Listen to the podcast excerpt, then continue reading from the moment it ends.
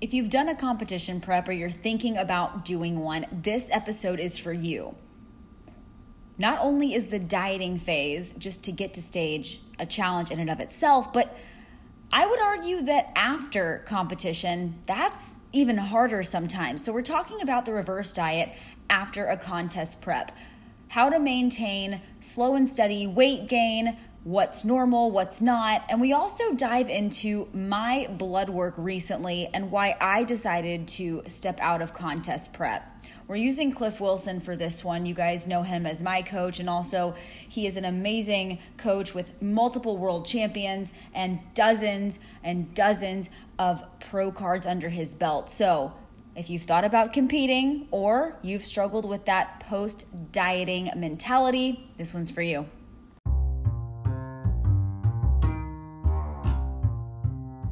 Hey y'all, I'm Taylor DeHaze. I'm obsessed with all things fitness and business. I left my career as a TV reporter after 10 years to start my own fitness coaching company. I was so tired of seeing people struggle with disordered eating and misguided weight loss information. Think of this as your one stop shop for training, nutrition, and success while navigating through life. Grab a cup of coffee, get cozy, and get ready to learn and laugh. Again, welcome to the Tailored Living Podcast. I'm so glad you're here. Let's dive in. You know, I want to talk about the what's called the recovery diet and how that's similar to a reverse diet, as many people might know. But talk to me about the difference in what a recovery diet is and why that's necessary post competition. Yeah, um, you know, a- after a show, I think a lot of people use a different, a lot of different terminologies for it. Um, like, like you said, reverse diet or even recovery diet. I think um, some of the guys at 3DMJ were the first ones to use the term recovery diet. But um, I, I think what we're talking about here today is is really just the post show period where you add food back in with the purpose of gaining weight um, and getting your body back to a normal state after um, after a contest. And um, oftentimes, I think that uh, a lot of times people are falling into two camps. One, they don't want to let go of their contest body, so they really try to hold on to it for as long as they can, uh, which is probably ill-informed. and then the other one is that people give no thought to what their post-show plan is, and they just binge. And so, um, you know, having a reverse diet or a recovery diet after a contest is really having a some sort of plan to um, come out of contest conditioning in the safest and fastest and most effective manner possible when we've talked about, you know, too, just time to time, the people that, you know, it's one thing to have a post show meal or even like a weekend, whatever, right? But the people that are planning like a vacation for a week after their show, it's like, guys, you are so susceptible to fat gain and you do not know how to intuitively eat when you are that restricted. So, yeah, I mean, I would argue that the diet after prep is sometimes even harder because the second you start eating more food and I can say that right now. It's like I'm eating so much more than I was a week ago, but I'm already like so much hungrier if that makes sense. Yeah, absolutely. And it's uh you, you know not to go too far down this rabbit hole, but I think one of the things that people don't realize is that uh your motivations absolutely change after a show. Um some people are like how can I follow this grueling diet before a contest and not really have any problems with motivation or anything like that. But then after the show is over, they can they'll have more food in their diet and they cannot stick to it to save their life. And one of the problems is that the um the reason for sticking to the diet has changed because before the show the reason is the show. Uh, mm-hmm. Uh after yep. the show that reason is now removed and the reasons aren't as strong. So, so the value that you get out of sticking to the diet isn't as strong for a lot of people. So it, it is very, very difficult. And I usually tell people after, in a post-contest period, um, for the first six to eight weeks after a show, you are almost uh, best served by uh, viewing it as an extension of your contest prep. Eating, Literally, yeah. Yeah, eat, eating largely the same foods that you were eating, but more of them mm-hmm. um, that's a great way. You know, you, you we spend a lot of time over the course of a contest prep putting all these uh, all the structure in place and all these um, you know uh, all these restrictions and all these structures. And you know we do so incrementally over the course of a contest prep. We don't start day one just with the most restrictive diet. Um, no. And yeah, and so the same way, I don't think that you need to or you should eliminate all of this structure and all of these restrictions immediately. You need to roll them back and allow your your mind to adjust to getting back to normal, or else or else um, you you end up kind of like that kid that never went to a party at all in high school, and then they go and then they go to college well, they go to college and all the restrictions are removed, and they have some major binge drinking problems. oh God! You know, you'd be so proud of me. I, um, of course, I've implemented my Splenda in my coffee, but I haven't had Crystal Light, not a single time, not once. Yeah. Well, you were you were yeah you were going pretty hard on that. It sounded. Hey, listen, I didn't have I didn't have a lot of outlets, okay. Um, but you know, I definitely don't douse my food in like Walden Farms and all of that kind of crap. So yeah, Crystal Light is my vice. I do not drink diet sodas or anything, but that is my vice. But I digress. Um, okay, so kind of getting back on track, and I want you to like I like we talked about, kind of use me as an example. So we worked together through two prep cycles They've both been longer preps, of course. That's just kind of, I think, what my body needs usually. Um, but I want to talk about, you know, kind of why I got my blood work done, why we decided to go that route, and then kind of like looking at it, why we are in this recovery diet. Because, you know, I was eating a little over a thousand calories a day towards the end, and like first week out of prep, I'm at like 1600 plus. Like that's a pretty big increase. You know what I mean? So, um, I don't know if you want to talk about kind of what you noticed in my blood work or reasons to get that, but I do kind of think it's important to to talk about that because when people are in that contest prep mode, um, you know, it's normal to feel off. Like it is normal to be really hungry. It's normal to be very tired. I mean, walking up a flight of stairs towards the end of prep feels like you just climbed a mountain sometimes. Like that to me is normal exhaustion. Your NEAT goes down. You're trying to, you know, conserve energy unintentionally. But I just started to feel a little off and you know i wanted to get my blood work done and you suggested it as well and i was like okay i really need to if you're suggesting it too. Um, but if you want to talk about kind of what you noticed. Yeah yeah you know and and you're right. I think sometimes i, I think there's uh always a wide range of what people expect are normal feelings during a contest prep. Um like you said uh, i mean even under the best circumstances a contest prep is grueling um, and, and I'm sure you get yes. too, that feeling of when you're when you're in a contest prep and you're so tired. You know, you, you tend to get really dizzy when you um yep. when you stand when you stand up mm-hmm. and everything like that, and so yep. like lower blood pressure as well. So and I um, even get like this sounds weird, but like you've compared prep to being pregnant before. We've joked about that. Um, yeah. But I I even get like some morning sickness after like my fasted cardio sessions sometimes. And I'm not talking about walking in the treadmill, but me teaching my cycling classes. Like I will get kind of like nauseous afterwards just because there's nothing in my system really. It's five AM. Yeah. Like I so I totally get that. Yeah, so you know, the, a lot of these are actually normal circumstances. Mm-hmm. Um, at, at least for myself, when I want to see people getting their blood work done, is when they are very low calorie, very high cardio, and uh, the the scale doesn't seem to be dropping the way that you would expect. Um, that to me, that's one of the big markers. You know, it's like we can usually continue to push forward with everything as long as the scale is still moving down. You know, and I um, think it's important to note too that we're not talking about week to week. Like one week is not a plateau, but for us, it had been like literally six or seven weeks, and the scale had not dropped, and we had definitely made changes in those seven weeks. Yeah, and so and so you know once you get down once you get down and close to that you know close to that thousand calorie per day mark, along with uh, you know you're looking at maybe 45 minutes of cardio plus per day, and, and the scale's still not budging, then I think it's usually time to get blood work. Um, yep. Now I think it's important to say to people what normal contest prep blood work looks like.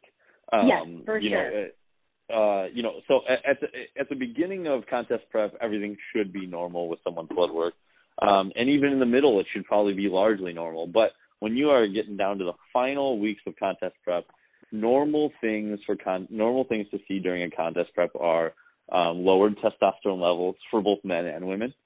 Um, now, this is going to be a lot worse for men than than it is for women because men uh, men's muscle mass and even a lot of times their mental state is a lot more dependent on testosterone than it is for women. Um, but women will still have low testosterone as well. You're usually looking at like li- uh, lower thyroid functioning uh, being a factor, um, even like lower blood pressure and lower heart rate. Those are all very normal circumstances. And, oh, and also higher cortisol levels. So those are um, things that you would probably expect to see in the final weeks of a contest prep if you get your blood work done. Um, and at least for you know our circumstance with you with yours, um, one of the issues is that we weren't quite to contest shape. We were almost there, um, and we did see all of these things in your blood work. But the problem is we were already seeing these things, and the scale wasn't moving. So we knew we were going to have to make a call of continuing forward and push out those final weeks and really raise cardio up. You know, it it also just depends on how much a person can tolerate. Um, and your blood work was indicating that you seem to be already at your body's limit. Um, right. so I would yeah. And, yeah. So I think sometimes when you're making a decision about like what to do next. Do I push? Because um, everybody's. I think one thing that's uh, uh, um, people often forget when you're when you're in contest prep is you know I have some clients where I can give them an hour and a half of cardio per day, and they're like, I feel okay. you know, so everybody's body has different recovery abilities and different tolerance levels for. And who are those people? and so so, um, you know, I think it's yeah, I know, right? It, it it's so um, and so I think that sometimes people view how much they can handle as purely a mental game, but it is also a physical game. So when you sometimes, you know, you have somebody that's on 45 minutes of cardio per day, um, it doesn't mean you can just tack on another 45 minutes and they'll be okay because someone else can handle it. You know, oftentimes, I think it's smart to look at the blood work, and if all of these markers are already showing to be off, um, and the person is reporting to you that they're you know they're they're feeling pretty beat, then um, if there's maybe a few weeks left, then of course just grind it out. But if there's like eight weeks left, ten weeks left, then you really need to make a decision on whether or not that finish line is looking, you know, doable for you physically. Right. And in our case, we were like a few weeks out. However, kind of like we talked about with COVID and traveling to Texas and it just, you know, we were talking about if I did qualify for a national show, would that show get canceled, you know, theoretically. And and we had been prepping since mid December at this point and it just seemed like every show kept getting canceled and it was kept getting you know, pushed back me, and pushed yeah, back. pushed back. Yeah, yeah. And and so for me it was like, all right, at, at what point is it worth it when I truly do not feel um, like my body is really going to be as ready as possible. Well, and that's that's also a, an important factor to consider is that when we were when you were prepping, uh, the the delays clearly took their toll um, because we were getting near show ready. Yeah, we were when everything mm-hmm. shut down, and your body was responding very very well. Mm-hmm. We didn't get your blood we didn't get your blood work then, but I think it's safe to say that everything was probably still yes. um, was still on point. But the delay of holding in a lean state definitely your body didn't like that. um, uh, she you know, said, "No, girl, we we going back off." so, um, you know, and and and uh, you know, I will say that um, one thing that I, I've noticed with time is that the longer people compete, the more their body can tolerate that lean state. I do think there is some sort of fat loss memory that takes place, um, where it's almost like the more times you get down to a lean state, the less the body sort of perceives it as a threat. Um, you know, because I, I have the only people that really um, were about to compete and then held on to it and then finished through very successfully, at least within my client client base, were the ones that had about 15, 10 to 15 years of competing under their belt. Um, and when I say, yeah, yeah. And, and not training, and not not just training. I mean like actual like 10 to 15 years of Yep. I've been getting on stage for 10 to 15 Mhm. years. Yeah. Um and it's it's very, you know, it- and it just seemed like um the the- it seems like the ones that um the the ones that had less competitive experience um their bodies didn't didn't ca- uh, didn't handle the situation as well. And this is a quite a unique situation because this is the first year I've ever coached um out of all my years where um choosing a show was kind of like a game of musical chairs. You know, you choose a show and then when the music stops you hope that show is still there. but actually, I know. Um, so you know, talking about that though, so when you are depleted, um, like a normal prep depletion, right? Hormone levels are dropped, cortisol's high, things like that. Talk about that recovery diet, and let's talk about um, the weight gain that happens, the speed at which it happens, and generally speaking, like how quickly you like to increase calories versus a you know a where a reverse diet or a traditional kind of recovery diet might be you know increasing 20 or so calories a week. That that's totally not our game plan. Yeah, um, I, I think that the first thing is to say that um, you know you and I were you and I have talked about this before because I know you coach a lot of female competitors as well. Um, uh, the first thing is I think most female competitors need to accept that putting on weight in the stage is a good thing. Mm-hmm. Um, it's not a game of how long can I stick close to my stage weight. I'm sure you've seen it before where a lot of uh, I'll see a lot of girls it'll be like 10 weeks post show and I'm only up two pounds. And I'm like, that's not also, a good how? yeah, like what? Yeah, what are you eating? Probably nothing. I know. Yeah, definitely not a good thing. So for how fast I want to see someone gain, it really depends on how beat up I think their body and mind are. Um, so uh, you know, sometimes I will have competitors that uh, they they've gone through a prep and maybe it was an easy prep, and they're like, hey, I feel pretty good after a show. In which case, I would say I would add more moderate increases to begin um, their you know their reverse diet or their recovery diet. Um, however, uh, if somebody is like you know like in our situation, their blood work is showing that there are a lot of markers that are off. Um, thyroid hormones low, testosterone's low, cortisol's high.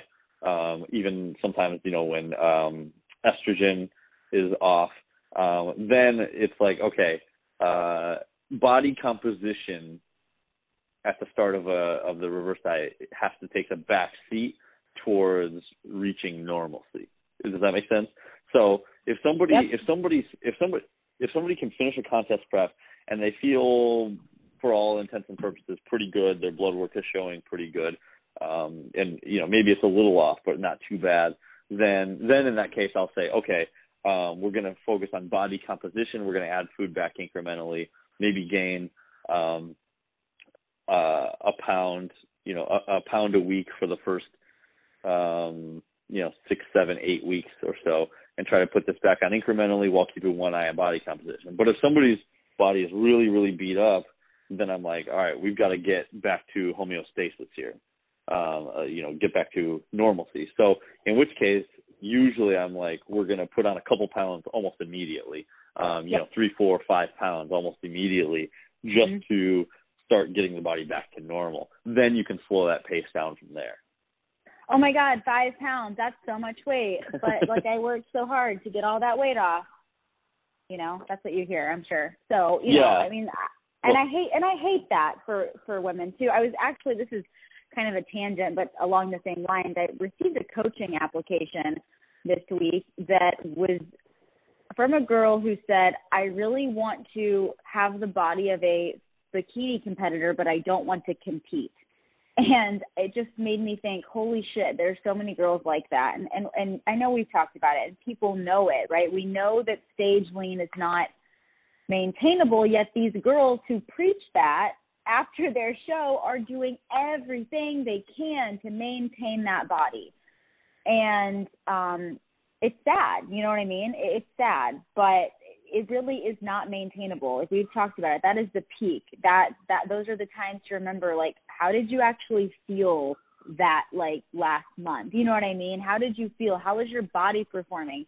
You probably were a hermit on your couch avoiding social settings for the last few weeks, you know, because it just gets to be pretty tough. But yeah, no, I the weight gain is so important and I think people people think that once they start gaining weight it's just going to keep it's going to keep gaining and, and that's not the case. So I think people should know that like there's a threshold like you and I are not just going to gain like you know yeah. pounds and pounds and pounds, but um because I think that for the most part year round like I stay lean. Am I stage lean? No. But do I look like I train hard and have like cuts and stuff in my muscles? Yeah. Like that's my body because I've built muscle over time. But you know, am I going to put on my sparkly bikini? No, no, I'm not because it gets tight in the off season. But well, you know what I mean?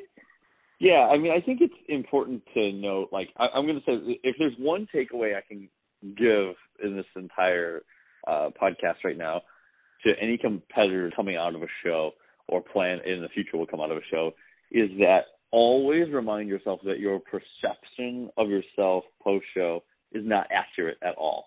Um, yes. you you and and this is this goes for women and men. And I'll even just say for myself is uh so in 2016 I did uh, a contest and I won I won my pro card and I remember um about 6 weeks post show I was seven pounds up, which um, I, I was really, really lean at the show. I had striated glutes, and seven pounds over show weight was I, I was still insanely shredded. Lean. And yeah. I, yeah, and I remember looking myself in the bathroom, seven pounds up, and I thought to myself, I'm like, man, I look like I look like garbage right now. I have and let then, myself and, go. Yeah, yeah, and then I I immediately and then I immediately corrected myself. I'm like, no, you're just crazy because um, you know I'm coming from this other direction. It's um the best way I always describe it is that um your body needs time to adjust. It's like uh if you've ever been driving on the highway at uh 80 miles an hour and then you exit and you go down to a road that has you driving 40 miles an hour, um 40 miles an hour feels so slow when yep. you have been going 80 um, and so, you know, but but if you if you've been driving, you know, in a in a slower area going 30 and you you speed up to 40, then it feels like you're going pretty fast. So um, oftentimes it just takes um, the realization that you have to know kind of where your your normal healthy functioning um, and also you know a, a weight that you're happy with weight range is and you need to get to that spot and then you need to hold it for a little bit until your brain adjusts to it. yeah. So, kind of talking about the weight gain and whatnot, though. I mean, what is your what is your typical game plan? You know, whenever you start this recovery diet process with a competitor, once you get them a few pounds up, they start to feel good what is kind of like your process for finding that new maintenance? Is there a certain, um, I know everybody is different, especially men versus women, but is there a spot that you'd like to get women like a certain amount of pounds above stage weight? Again, not talking about some of your genetic freak clients who are like shredded AF year round, but because like I am so envious of Katie and if she ever listens to this, I'm like, you look so good at like she's like 165 or some bullshit, and she's got like shoulder striations. I'm like, how the hell do you have those? Um, but you know, is there like a spot that you like to keep people that is, you know, not too close to stage weight, but a good spot? Yeah, and, and it's it's higher than most people think. Um, mm-hmm. You know, most most I don't know about you. Let me ask you a question. What what's the what's the weight over show weight that your clients usually tell you they want to hold? oh, it's always like, oh, if I could just stay within like ten pounds, but like ten pounds, ten, 10 pounds is always the mark. The, that's the golden. But it's usually like for me, I feel like I really maintain around like twenty pounds above stage weight. Yeah, pretty well. Um, like easily. I would say I would say most women's 25, uh, 20, 20 to thirty. We're gonna say twenty to thirty over stage weight, depending on um, depending on where someone's at, because um, I, I, depending on your size, I think women can be a little bit more variable. I'll say 20 to 30 because um, some some girls, if they have really, uh, if they're really short, um, you know, a girl that has a, a hundred, you know, 102 pound stage weight, she's probably going to be more in the, you know, maybe even 15 to 20 if she's really, really light. Um, right. But, but I would say 20 to 30 is where most women fall. Um, and a lot of, oh, oh, here's the thing is that um, a lot of girls confuse the psychological with the physiological. So they'll get to, um, let's say 12 pounds over stage weight, and they'll say, "I feel really good here. I feel, you know, I feel comfortable." And you know, I've been duped before, and I'm like, "Oh, I'm like, you know, as a coach, I'm like, oh, they feel good here. They feel good here." And then we try to hold, and then and then uh over the course of time, the coming, you know, the months, they can't stop cheating on their diet. Um, that, well, yeah. They can't stop cheating on their diet. They're hungry all the time. They're tired all the time. And I'm like, I think you like you feel good here mentally the way you look, but right. you know physically you are doing horrible at this spot. Like I think you need to start yeah. gaining again. And so um, you know, I, I think that it's not it's important not to conflate those two because um, you know, the way the way that you would like to look. I mean, I mean, I'll say this, you know, I, and and men have this too with myself. I, I know that I really like the way that I look at maybe 182 pounds. Uh, I if I could hold 182, maybe to 185 pounds, I would be so so happy with the way that I look all the time. Uh, but I know that I I've tried. I cannot feel normal if I weigh less than about 190 to 192 pounds. And I feel probably my best at 195. So, you know, I have to go up like another 10, 12 pounds to, to get that normalcy. Um, so I think that um, realization that you cannot, you cannot hold, uh, not many people can hold their ideal visual weight. It's just not realistic. Yeah, oh for sure. Because everyone's ideal visual weight is obviously lower than what's probably a healthy, sustainable weight for a long period of time. Yeah, um, no, no, and and I I don't mean to like burst bubbles. Like I know that sounds harsh. You cannot hold your ideal visual visual right. weight, but yeah, it, yeah. but I mean it's kind of the same. It's, it's kind of the same way. Like I mean, like you know, I, I mean, and I know that sounds like a lot of people don't like to hear that, but I mean, I actually had a great talk with um Jeff Alberts one time uh-huh. from 3DMJ, and we were talking mm-hmm. about how um, you know a lot of people are like, oh, I want to be CEO of a massive company, but I also want to have this perfectly balanced family life um, and uh, have a lot and have a lot of you know have a lot of friends. Um, you know, usually everything is going to uh, have a give and a take, and so like I, I'll even say the people that maybe I have worked with people that maybe do need to hold. I have worked with some some women that do need to hold maybe 10 pounds to 12 pounds over show weight, um, because they make their entire living off of being like fitness models. Um, yeah. And in which case their job calls for it, uh, and they can do it, but they understand the sacrifices that come with that. Um, you know, the women that hold the 10 to 12 pounds, unless they're an absolute genetic freak, um, they accept the fact that hey, I'm probably going to be higher and tired most of the time. I'm going to be hungry most of the time. I'm probably going to have no libido. Um, you know, I, I'm going to not be able to enjoy many of the foods that I want. It's just kind of part of the job description. It's the same way that, um, you know, uh, certain factory workers know that they might be uh, under some grueling conditions or under, you know, might be some exposed to some harmful chemicals. You know what I mean? It's like hazards of the job. So um, I would say say if you really want to hold that weight, you need to be really accepting of everything that comes with it, and it's not the healthiest.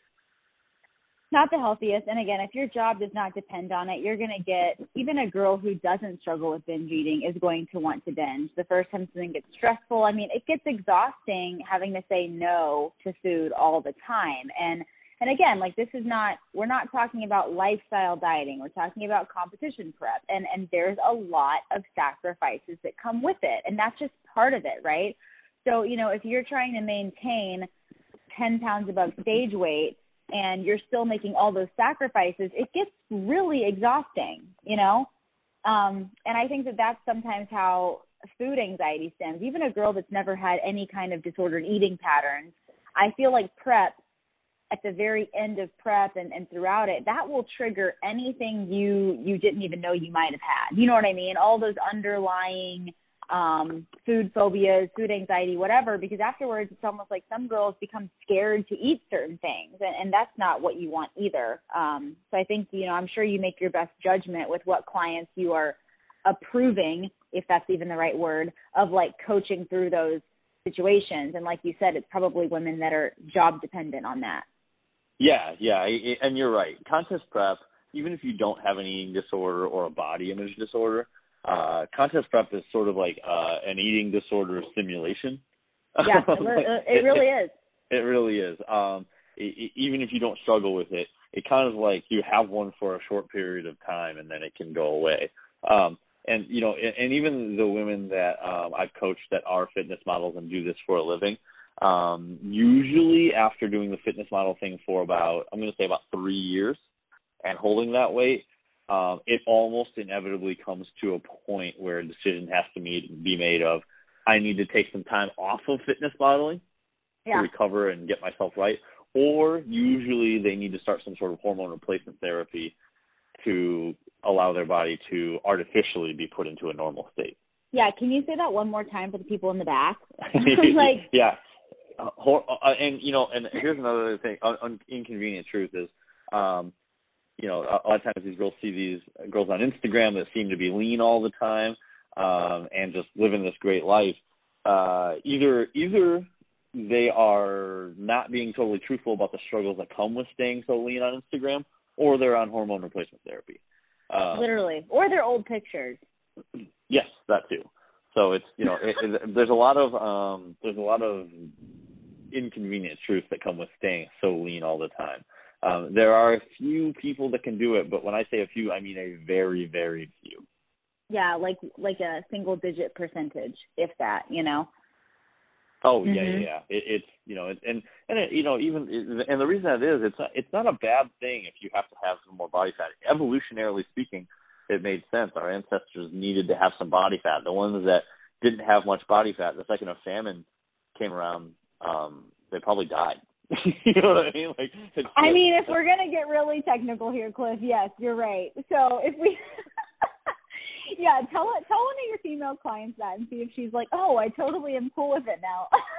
yeah, yeah. I mean, but no, but I, I think the thing is that a lot of um a lot of women tend to view it as something wrong with their body. Like know, they'll say I like know. they'll say like, oh, my stupid body. I wish I could have this, and it's like, um, you know, that's uh, you know, I, I guess allow me just a real quick tangent on this is that um a lot of uh a, a lot of women you know they have this like oh my stupid body why can't i just be leaner and it's like well, you know, it's just part of evolution. You know, it's not. It does. It doesn't mean anything was wrong. If anything, it means that um, your your genetic line survived because of this. you know what I mean? Yeah. Um, yeah. And and uh, so I think it's it's just important to know there's nothing wrong. It's just it is what it is. That that's a good point to bring up too, though, because also not to go on a tangent, but you know, I recorded a podcast not too long ago about Instagram comparisons, and I think that whenever we follow these women that are well-known bodybuilders, um, you know, we see their bodies in the off season, but because Instagram is a highlight reel, and if you see them on their story, it's usually just like their face talking to you. You know, we think that they stay lean with a small waist all year round and they're preaching flexible dieting, but we're like, wait, huh? How are you eating that and still looking amazing? And I, it's like they're not posting their, you know, bedhead progress photos, right? Like they're posting like flex photography, you know, you know what I'm saying? And so it's just it's really nice to know that uh, I tell my clients this too, like you are not an anomaly. Like there's nothing wrong with you. It's just that this is how it is and, and you're not looking at a highlight reel. Like this is the very this is you every single day. This is like the real world. This is not photoshopped. This is not filtered, you know. Um but yeah, I, I agree with you on that. I think that women are so just terrified to accept that body fat is a little bit normal. Yeah, you know, one thing that you know, and I know one last thing here before we go back onto the reverse dieting practicalities, but um, I, I I've actually gotten in the habit for some of my female clients that really struggle with this um, comparison game. Um, I tell them to remove Instagram and Facebook from their phone. Only check it with, with a computer, um, because I think that in general, uh, social media allows way too much comparison. Human beings are kind of hierarchical in nature. We can't help but compare ourselves to other people. Yeah. But but it used to be, um, you know, human beings would compare themselves to the people in their small communities. You know what I mean? Like in this, Mhm. uh, just the people you see on a daily basis, which is a much smaller number of people. And now here we are every day comparing ourselves to thousands and thousands of people. And Exactly. our, our brains don't tolerate that very well. So I think um, sometimes anything you can do to reduce the number of comparisons you're making in a day um, will be really good for mental health. I agree. Um, so one thing I want to know about the recovery diet process and just in general for competitors, you know, how how long do you typically do a recovery diet? Like when do you know that it's time to end and to like just hang out at maintenance? Um, so I guess I would say that um, first off, I, I think you need to look at not just necessarily a maintenance weight, but a maintenance range. Um, because I, I really I like to build food up until we hit the top end of a weight of a predetermined weight range. Um, what I say with a weight range is that uh, set the range where at the bottom end you are uh, may, you are happy with the way you look, and maybe even just a, a, a tad too lean. Um, and the top end of the weight range is that you are starting to become unhappy with the way you look, and maybe maybe just a tad um, heavier than you should be. Um, and that should be your off-season weight range to work within. So, uh, you know, you if you have this where you're a tad too lean at the bottom end and at the top end you're maybe a tad too heavy, then most of the inside of that range is weight you are happy and comfortable with. Do you see what I mean there? Mm-hmm. Um, yep. And so, um, what I recommend is that um, you just build up. I would say try to get to the bottom end of that weight range rather quickly, maybe within the first um, eight to ten weeks. Um, and then once you get to the bottom end of that weight range, then go very, very slowly towards the top end.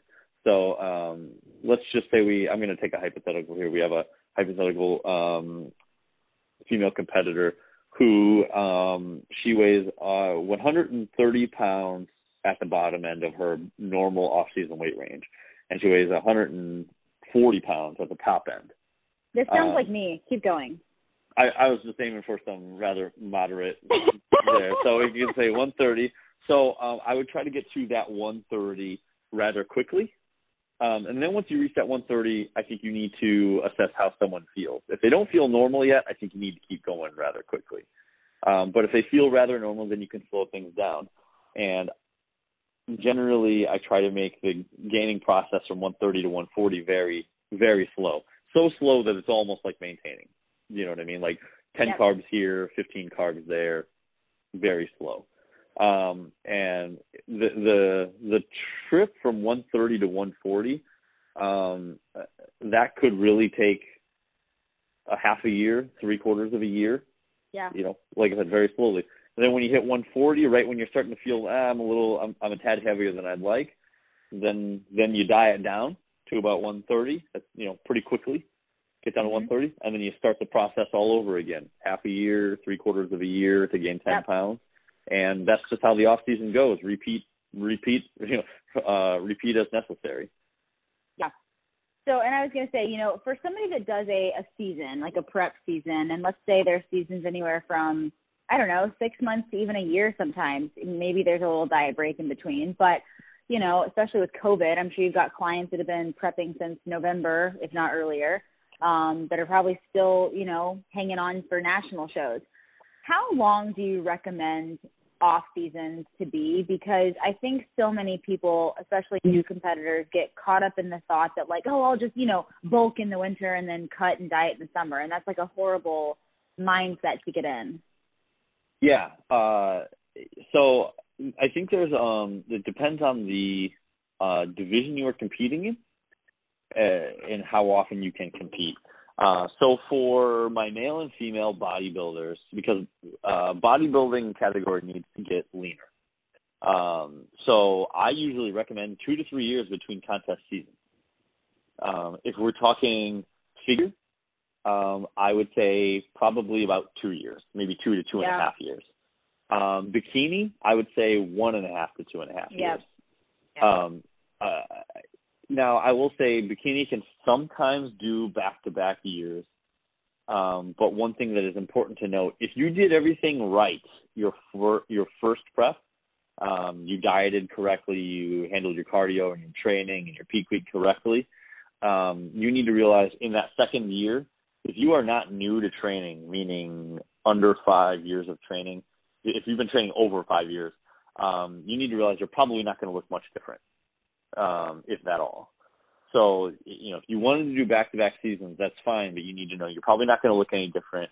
Um, the second prep and the back-to-back year is probably going to be harder. Um, it's always harder to do back-to-back years with contest prep. The body does not tolerate that as well. Um, so I would like to see most bikini competitors taking uh, about two years between show seasons. That's crazy. As we're yeah. planning out, I'm just like thinking, I'm like, hmm, hmm, 2024, it's time. I'm just kidding. but no, well, you know, you know, we talked about this too, though. Like, people do not understand that, like, there is no rush to the stage in bodybuilding. Like, it will literally always be there, and the longer you take to repair your metabolism, to just really build muscle. I mean, that's the whole thing, right? It's bodybuilding. Like you are supposed to take more time in your off season than you are in your prep. Yeah, yeah, I, I and and you're right because here's the thing is um now women are a little different than men. This is one where women definitely have the uh, the edge up. Men lose a lot of natural competitors. Men lose muscle during contest prep. Women don't really lose much muscle. Um, so the good news is women can usually get back right back to improving faster than men, whereas men need to regain what has been lost. Um, but women build muscle slower than men.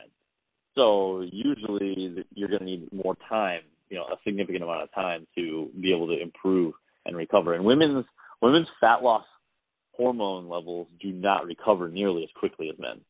Um, so after a show, so after a show, women are usually getting back to growing a little faster than men um, because men's testosterone stays lower for longer. Uh, but if the turnaround time is too quick, women have a really, really difficult time losing body fat the second go around. Um, and it's the same reason why a lot of, uh, you know, even non-competitor women that are um, sort of yo-yo dieting all the time, it seems like it gets harder and harder to lose fat because they're just constantly putting their body through this fat loss process. Right and that's another thing to remember too is you know if you have a hard time dieting but you've spent you know the last few years if not more just perpetually dieting it's not going to get easier when you diet. It's going to be harder. You're going to have to get more aggressive. And that's the whole point of the recovery diet too is of course you want to repair and literally recover but you also want to try to make this dieting period a little bit easier. Yeah, yeah, and, and and the more you do it, I mean, research clearly shows that yo-yo dieting does downregulate metabolic rate. Um, and once again, that's an evolutionary measure because anyone, you know, if if our ancestors were constantly going through periods of famine um, repeatedly, the ones that would survive were the ones whose bodies would adjust to these repeated famine bouts and start to hoard energy. Yep. Um, so uh, oftentimes, you know, once again, it's just the, the closer together those repeated diet bouts are, um, you know, our body doesn't our body doesn't realize, hey, you know, oh, they're trying to do a bodybuilding show. Our bodies are like, oh God, there's not enough food available. Hold on to everything. So, um, uh, so I think it's important to just realize that um, you need to get to a spot where you genuinely feel, in a physiological sense, normal, and then then start the diet. And then one other thing I'm going to say here, um, because this is a, a, huge factor for female competitors, um, mental. Uh, so what, now with the goal of getting back to normal, because the ultimate goal of a reverse diet or a recovery diet is to get back to normal. Um, and when I say normal, you also need to have a normal and consistent food intake. Um, so that is extremely important, not just getting back to your normal off-season weight. Um, so I, I'm probably taking this a tiny bit of a different direction here, but I think this is extremely important. So um, a lot of times I see um, people who they keep trying to um, hold too lean of a body weight, and they'll they'll have low calories for four days at a time, maybe, um, and then they they binge for you know they overeat for maybe two days or one day, but they gain weight from it, and then they they're like, oh no, I need to undo what I just did, and they go right back to the low calories, you know, three, four, five days, mm-hmm. and then mm-hmm. overeat again, and the process keeps repeating. Um, because you can't talk about returning to normalcy without also seeing like a return of natural uh, female hormone cycles.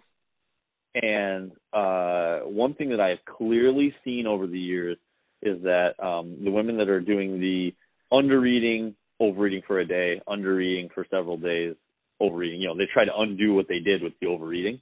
Um, right. They never regain their periods. Um, and a, a perfect example is that one girl that I started working with, she did a show and I wasn't working with her at the time. Um, she did a show and then the post show period, she gained 50 pounds, but her period never came back. Um, so because weird. she was, she was doing exactly that. And I just said, you need to, because this goes in line with consistent food intakes. Um, the body won't feel comfortable. I mean, it, it's also like the, you know, the return of the period is once the body feels like it's at a comfortable spot to procreate. So, you know, evolutionarily speaking, our bodies aren't going to be comfortable procreating if we're having a, a famine every week. so, um, so, um, so uh, I was like, we just need to. So I started working with her, and I was like, we just need to get you a consistent food intake. And so what we did was um, we set the food higher. Now she was still in this like overeating cycle, but the, once we set the food higher and she she didn't feel as much need to overeat, she was overeating maybe once every two weeks then at this point. But she only put on like three more pounds over the course of the next month and a half. And then what do you know, her period came back. And then Yeah. we were able to diet off. Well, we let her stay there actually for quite some time just to like regain some normalcy. Once we were sure that her her cycle had become normalized, then we dieted off 20 pounds to 30 pounds over stage weight, and her her cycle maintained. And then she did a show with me again. So then she did her first show with me. We came into the off season and we just had a consistently high food intake. And her cycle, where she had put on 50 pounds originally and didn't have her cycle return after nine months in the previous show, then after this show, her cycle returned within within two and a half months and at only 15 pounds over show weight. So it's just the difference between consistently high food intakes versus this up and down yo-yo thing. Totally. And I think I think it's just so important again, and I know we've we've touched on this in multiple ways already, but like people just don't understand that like yeah, we're talking about weight gain and that's like a hard subject for women in particular, but like people will sacrifice anything for a number on the damn scale. Even if it means like losing your period, you know, low estrogen, low testosterone, low libido, all of that. People do not understand how hard diets can be on the body. And that is why contest prep, like there is an end goal. The end goal is you get on stage, you kick ass, and then you, you increase food immediately, right? Same thing if you're taking a client through a diet, whatever. Not to mention like a ton of lifestyle stuff, but if I'm taking anyone through like a lifestyle diet, some girl wants to lose, you know, X amount of weight, after we're so depleted, like, no, the goal is not to gain weight back, but the goal is to increase food immediately. And you're probably going to gain, you know, a few pounds, of course, as we return back to normalcy. But those few pounds, that's like your food freedom. That's the food flexibility. That is your spontaneous weekend trip away, right? All those things you can't do if you're on a contest prep, um, not at least in the capacity you probably want to. So, you know, I think people are hearing you say these things and probably in the back of their head, they're like, yeah, but you said she had to gain 30 pounds to get her period, like put 30 pounds, you know what I mean? And they're kind of ignoring the fact that, ah, I'd sacrifice my period if I didn't have to gain 30 pounds, which is sad, but it's true. Like that is what people are thinking. Well, yeah, I, I think it's also important to remember that um, weight gain is temporary. You know, it's like I, I think that sometimes people forget like your current state is only temporary until you act upon it.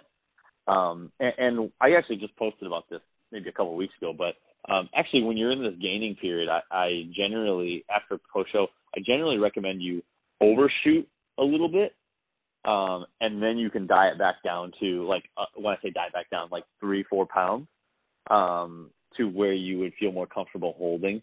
because um, you know once again it just allows your brain to adjust a little bit, and usually you're going to feel better about the way that you look if you have improved towards it. Um, I think that's the difficult part about uh, a post show period is that in our minds we are we are um, uh, we are um, not improving. We're you know we're seeing the diminishing of our body um, when that's not really true. We're just putting some body fat on. But I always say if we have one guy, we have two guys that both have a million dollars in their bank account. Um, the first guy, he made some good investments and built his account up from one thousand dollars to a million. He's going to be very happy with that one million in his bank account. Um, but if the other guy had two million in his bank account and made bad investments and lost a million, and now he's sitting at a million, they're both in the same spot going forward. But the person that's going to feel a lot better about it is the one that improved towards that situation. Um, right. And so, so I think that you know sometimes it's okay to get a little bit heavier um, and then diet it off and realize you're probably going to feel much happier about the spot that you are at after you've dieted off just a few pounds because you're improving towards it. So, you know, I I feel like we could talk forever about all of this, but you know, I want to end with, I guess, some tips from you on um, just mindset moving forward because I really do think that prep, especially if a competitor is listening that's maybe I mean I can't imagine 2020 being my first prep. Oh my god, like that would have been uh mind fuck, like literally. So, you know, I just do you have any any tips or any um, just mindset advice for clients that are going through that recovery period and more focused on just like you know yeah there is not the dangling carrot at the end of the you know at some date but there's other things to focus on besides a number on the scale like i maybe you know some some positives about the weight gain that aren't um physiological but just like living life more you know fully anything like that yeah, um, man, I, I feel like there's a million things I could say, but I'll mm-hmm. try to mm-hmm. narrow this down. um, I think one of the big problems with bodybuilders in general is everyone who is the type of person that's going to want to step on stage. We all tend to be uh, high-minded individuals. We we aim for things that are very lofty, and we take pride in that. And that's not that's not a bad thing.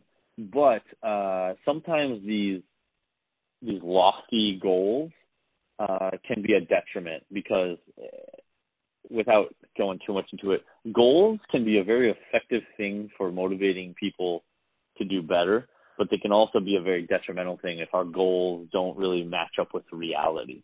And so, what I usually recommend to people is don't set these large goals. Set the smallest goals that you can. Um, set the smallest goals that you possibly can, achieve that small goal, like so, all right, I'm going to set a small goal. I'm going to put my head down and I'm going to work towards that goal. I achieve that goal, then you need to pick your head up and look at what the next best goal to set is. Um, because sometimes we set these really lofty goals and they're really vague and they're not really specific. And sometimes the path to getting that lofty goal isn't very clear. But I think that if you set these small attainable goals. They're very specific. You know how to get them done. It has you improving because obviously any goal is usually going to have you improving. Set that goal, achieve it, pick your head up, and look at what the next best path is. Um, because uh, these lofty goals will will lock you into a path that sometimes isn't even your best path. And one one example that I always use is um, the company Amazon. Um, I mean, some people may not know this. Amazon started as an online book retailer. Yep. Um, what if Amazon had said, we want to be the biggest online book retailer? And that's their lofty goal. Um, what if they only took the opportunities that allowed them to be the best online book retailer? Their company right. would have been tiny compared to what it is. But instead, they kind of just set the larger purpose of we want to be the best company we can be, but they didn't lock themselves into this rigid platform and they they've entered one market after another um, in an incremental based way. And before you know it, they're the largest company in the world right now. You know, so um, you know, think of yourself like Amazon. You don't need to say I'm going to be the best this or that or whatever. Um, say I'm going to be the best I can, and then let that version of yourself kind of take shape as you set one smaller goal after another. And it's it's you know it's good to keep in mind that as soon as you step off stage, um, assuming that like your season has concluded, that's the end of it for you at that point. I don't think it's smart to immediately think like, okay, when's my next show? I mean, it's one thing to have like an idea of a year that you might want to compete, right? But if if that is your only goal, um, and I think that goes, this could be another podcast too, but just like if you only identify as a competitor, I think that's when you need to take a step back and reflect and find like some other outlet or, or something else, right? Because, you know, um, if you take away the stage, who are you? Who are you without the stage? Who are you without, oh, that's Taylor again. She's just eating out of Tupperware. You know what I mean? It becomes this identity that you are so proud of, even though it's like so tough and challenging, but like that isn't all you are. And I think it's important for women to realize that too, because you said big, lofty goals, and not everybody has, aside from like muscle and what your body looks like, not everyone can go through a prep and succeed. You know, like not everybody can can cut out foods and stay on their diet and not waver a single time for X amount of months indefinitely, right? Like that's a that's a pretty amazing accomplishment in and of itself.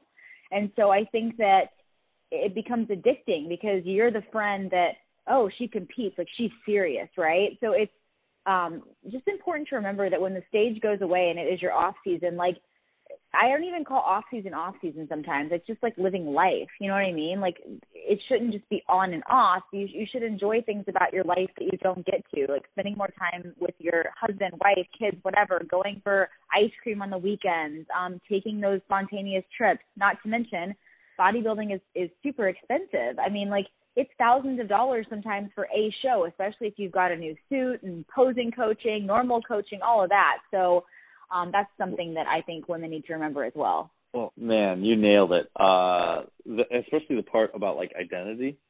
Mm-hmm. Um, and you know, I guess I guess like one last thing I'd like to add because yeah. you you hit you hit on such a good point.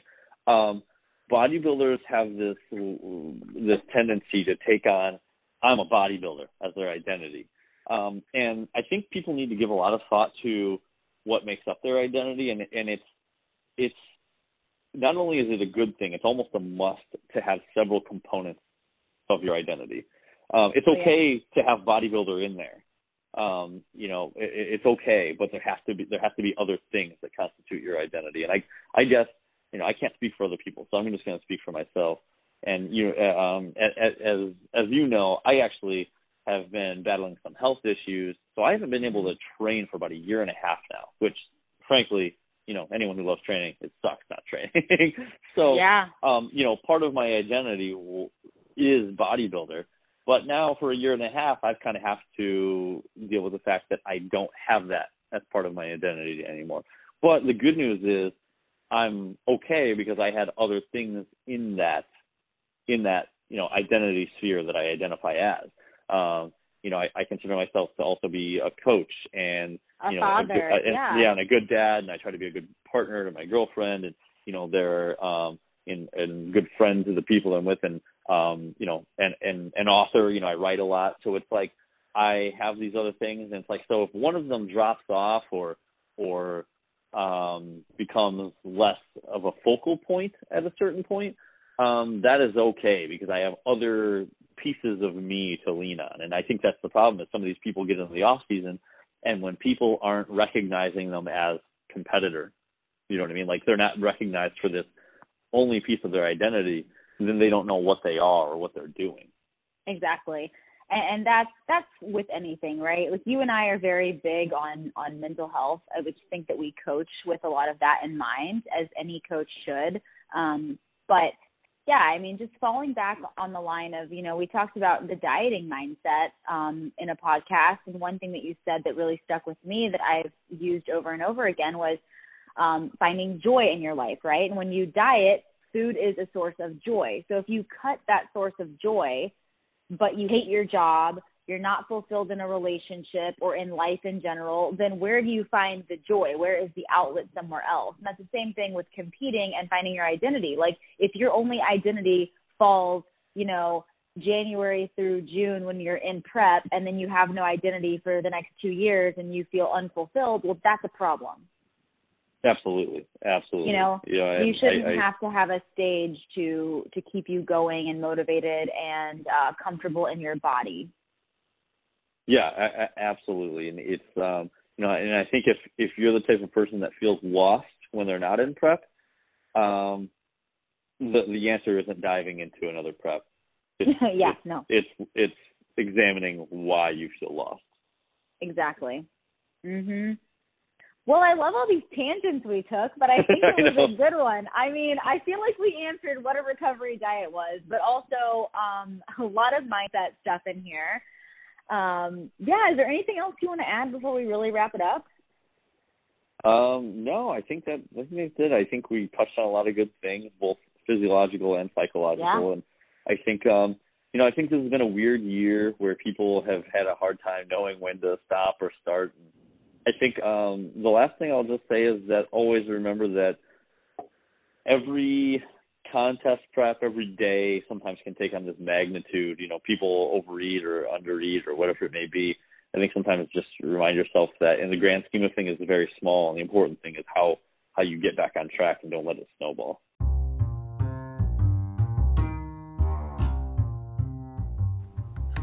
Thanks so much for listening to the Tailored Living Podcast. If you're looking for any nutrition coaching, programming, or a combination, head over to tailoredtraining.com. You can always send me an email at trainwithtaylor at gmail.com. And of course, follow me on Instagram at taylorfit